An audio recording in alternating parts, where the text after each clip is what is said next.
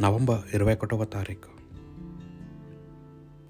సామాన్య కాలంలో ముప్పై నాలుగవ శుభపారము. పునీత యోహాను గారు రాసిన దర్శన గ్రంథము. అంతటా నేను అటు చూడగా సియోను పర్వతంపై నిలిచి ఉన్న గొర్రెపిల్ల గోచరించను. ఆయనతో పాటు నూట నలభై నాలుగు నాలుగు వేల మంది ప్రజలు ఉండేది. వారి నొసళ్ళపై ఆయన పేరును ఆయన తండ్రి పేరును ఉండెను. అంతటా దివి నుండి వెలువడిన ఒక స్వరము నేను వింటిని. అది ఒక గొప్ప జలపాత ధ్వనిని పోలి ఉండెను. వారు సింహాసనము వంకకు తిరిగి నాలుగు జీవులకును పెద్దలుగాను ఎదురుగా నిలిచి ఒక క్రొత్త పాటను పాడిరి. భూమి నుండి విమోచనము నందిన ఆ నూట నలభై నాలుగు వేల మంది. ప్రజలు తప్ప అన్యులు ఆ పాటను నేర్వ జాలకుండిరి తమ్ము తాము పరిశుద్ధముగా ఉంచుకొనిన ప్రజలు వారు వారు స్త్రీలతో సంబంధమును కలిగించుకొనలేదు.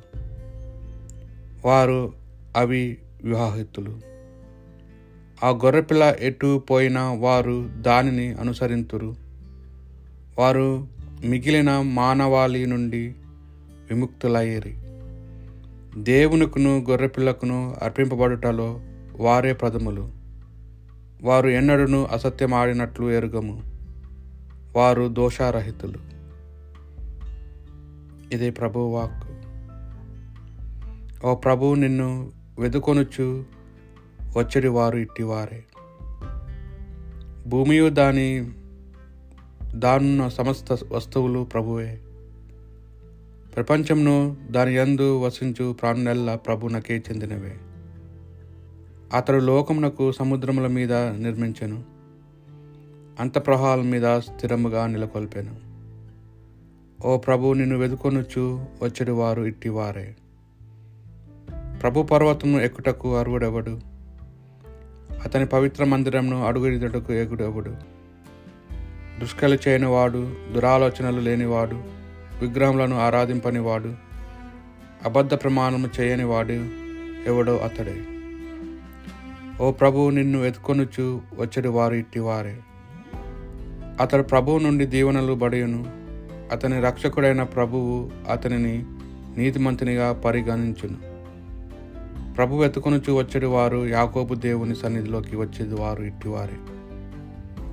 ఓ ప్రభు నిన్ను వెతుకొనుచు వచ్చేడు వారు ఇట్టివారే ప్రతిలుకాసు గారు రాసిన సువార్త సువిశేషంలోని భాగం. దేవాలయమున కానుక పెట్టెలో తమ కానుకలను వేయుచున్న ధనికులను యేసు చూచెను. పేద వితంతు ఒకటి అందు రెండు కాసులను వేయుట యేసు గమనించి ఈ పేద వితంతువు అందరికంటే ఎక్కువగా ఇచ్చినదని మీతో చెప్పుచున్నాను. వారిలో తమ సముద్రి నుండి కానుకలిచ్చిరి కానీ ఈమె తన ఉన్నదంతా కొంచెమును అనగా తన సమస్త జీవమును సమర్పించినది అని పలికెను. ఇది ప్రభు సువిశేషము.